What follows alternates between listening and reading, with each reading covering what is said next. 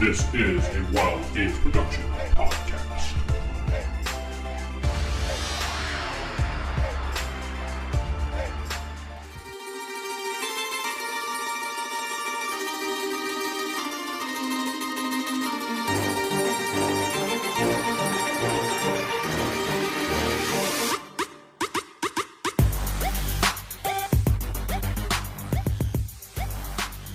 Hey folks, this is Vince, the Evil DM, the podfather of OSR podcasting, broadcasting to you from the great state of Texas. Good morning, everybody, good afternoon, and good evening, depending on when you're listening to this. So, we spoke a little bit about TSR the other day and what they're doing. We're not sure what's going to happen with them, so we're just waiting on basically what the heck they're going to do. Hopefully, what they do will be amazing. I have high hopes for them doing some cool stuff I mean, if it's just basically clone stuff of what they used to do, I'm perfectly happy with that. I'm just happy to see the TSR logo label back with Gygax family and uh, being run like an old TSR company. Not to say that when the other TSR games run by Jayson Elliot was bad. No, I'm. This is TSR now. no offense to Jason, cool dude, but no, no offense. Anyway, the point of this podcast was that I was thinking after various people have asked me and demanded and questioned and emailed why is Roll for Initiative not coming back? Roll for Initiative left because the three creators of the show, or the three hosts of the show, decided it was time to end the show after 10 years, 11 years. Uh, though there was there was still a small chunk of audience that did like the show as it was majority of people did not like it. I did enjoy doing the show. It was my first real show that actually took off went somewhere other than darker days which was uh, what i did for white wolf back when white wolf was actually fun and owned by white wolf. That was a, a fun adventure that we went through and uh, Roll for Initiative did a lot better. It was recognized by Wizards of the Coast at the time. Not that, that really matters, but they did listen. They knew who we were. There were some celebrities that knew who we were. It was fun. We had a good audience. We had a bunch of good people. People listened to the show, and then they slowly left the show because, you know, things declined as we went through host and co hosts and stuff like that, and people left. Uh, some people did not like my opinions whether it be in the show or out of the show. Not my problem. Don't care if you can't separate the two. That's your problem. But the point of this thing today is to announce that I am going to start bringing back Roll for Initiative here on my Evil DM podcast call. I'm going to open it up to questions and comments, and let's talk about first edition Dungeons and Dragons. We're going to do a bunch of mini RFIs. So I figured today I would kick things off by looking through the player's handbook the Idol edition, the original cover. And look on page 8, where Gary goes on to talk about the explanation and term usages of level. I found this little paragraph, it's maybe about half a page long, if that. I found it quite interesting because of what it could have been versus what we have.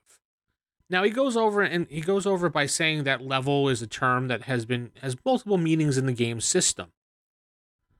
And there was other points in the, their life of Advanced Dungeons and Dragons that they were thinking about maybe changing that. So quickly, obviously, level is indication of the character's power. You know, he begins at first and moves his way up. Level is also used to indicate the dungeon complexity beneath the ground, such as starting at the first level the further you go down, all the way to whatever 10th, 9th, 100th level, the harder. Usually, the lower you get in the dungeon, the harder it gets, but it really depends on the DM and how he designed it. Level is also measured as for magical spell difficulty. First level spells are weaker than second level spells. As you progress in the level chart of spells, they get more powerful. Ninth level spells are supposed to be the ultimate power spells that the mega wizards and sorcerers out there use and keep to the secret shadows so only you as a first level character can dream about getting them or finding their books somewhere along the way. Hey, that's great adventures. I remember going on plenty of those adventures when I was a player back in the 80s, trying to find more spells because the great Joe DM, and I don't have Nick here to go, oh, but the great Joe DM would limit the number of spells that we were able to, you know, have or use during an adventure. So it was a lot of fun having that mystery of trying to find out where these other spells were. But anyway, level is a spell difficulty, and then level as a gauge to the monster's potential threat. Relatively weak creatures, monsters with few hit points, limited or non existent magical abilities, those which do little damage when attacking, and those which have weak or total lack venom are of venom are grouped in together and called first level monsters and then so on and so forth as go but i never really thought of monsters and levels and it's not the same thing as encounters like we saw uh, in third edition when they started doing the fairness encounters you know fair monsters so you know you know it's appropriate. And they got that all from video games, from EverQuest and World of Warcraft, how level appropriate zones so you knew where you can go and be safe. That's not how Dungeons and Dragons works. And they continued this on through fourth and fifth, calling it various other names to try to hide the fact that it's just level appropriate monsters. It's stupid. and I get the idea behind it was for to bring new people in, especially video game people in, who had no experience being a dungeon master, how to pick certain monsters. Before, we had to rely on modules, or we basically put whatever we wanted wherever we wanted, because that's how D and D works. Threat lurks around every corner, so monsters are there. You're supposed to run in D and D. If you aren't powerful enough, you run. In real life, Yes, I understand. Gaming is not real. Don't worry. but if I'm going to attack my neighbor, I don't know how powerful he is. And maybe I can gauge it by taking a swing at him or her. I would never hurt a woman, but just for example, if I'm a she, she's a she, taking a swing or whatever, and I notice that that person is able to dodge and weave and hit me back hard, I'd probably back off if this person was too much for me. That's how I would know this is a more powerful creature. But anyway, those are the four things that they list. And now he goes on to finish this up by saying initially it was contemplated to term the character power as rank as opposed to level.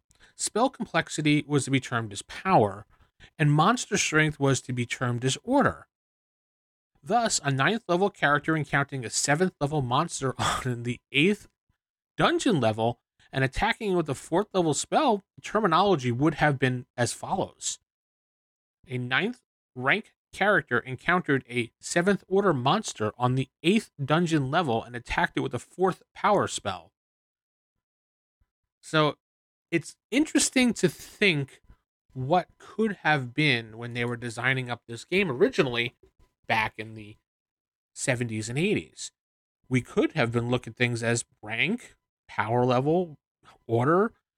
I mean, threat maybe, but I've never thought of monsters as threat levels, things like that. I've always you know, used the hit dice, and we moved on from there. Please excuse the humming in the background. That's the mini fridge here in the office. So if you do hear that, I apologize. But anyway, I think it would have been interesting, but level as it is basically works. It it's a multi-use term that works for gaming. I'm a level one character. I'm using a level one spell. This dungeon is level one level as far as where it is. That monster, that doesn't really work. I don't know. That still doesn't work. That monster is level one. Hit dice. I've always used hit dice for monsters and referenced it versus hit dice and what's appropriate hit dice maybe for a low level party. I mean, yeah, you have to be somewhat fair as a dungeon master. I mean, right? Somewhat fair. If you're an evil DM, no. If you're a normal DM, probably. Is it a struggle DM versus player? Some will say yes, some will say no. I do know that this concept of how Gary said it could have been rank, power, strength, order, things like that would have been interesting. And looking back to the what if, I kind of like the idea of this just how it is. I, I, I don't know. It just it makes me think about D and D, and I sit here thinking about it and thinking about old adventures. And if I what if I called this this and I called it that? I don't know. I found it really interesting, and just wanted to share that little thought with you guys today. Well, that's going to be it for the first RFI Mini, number one.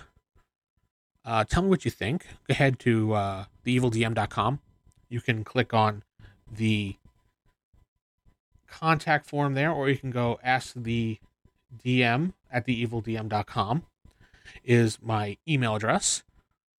Or you can go to anchor.fm slash theevildm and leave a voicemail by just going into the app and clicking leave voicemail or something like that. It's really pretty easy to do it.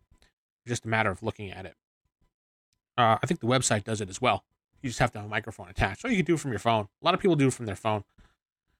Uh, you can also support me by going to theevildm.com slash support or go to Anchor and support me there. Uh, with that said, I'm going to say keep original, keep it old school, and uh, good night, everybody.